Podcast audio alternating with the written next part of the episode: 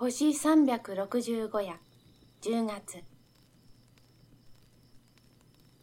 10月1日夜。徒歩。梅雨下り天高くして秋の木清く空山に一人夜にありて旅心を驚く。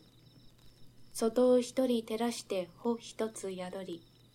新月なおもかかりて杵二つなる。みんなみの菊に再び焼いて、我病に伏すも、北よりの文は至らず、狩りの連れなきことよ。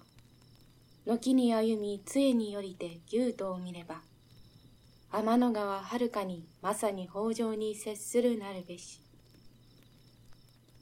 大暦元年頃、おいて四川省の紀州に病み、都からの音信も絶えた徒歩が、秋の夜杖にもたれて都心に立ち、牛とヤギと伊手の星を仰いで、北へ流れる天の川に長安の北条を思った名作である。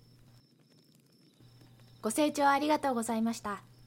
朗読出版は、ポッドキャストと YouTube で日本語のオーディオブックを作品ごとにシーズン配信していく番組です。ご意見、ご感想、リクエストは、YouTube のコメント欄もしくは Twitter までお寄せください。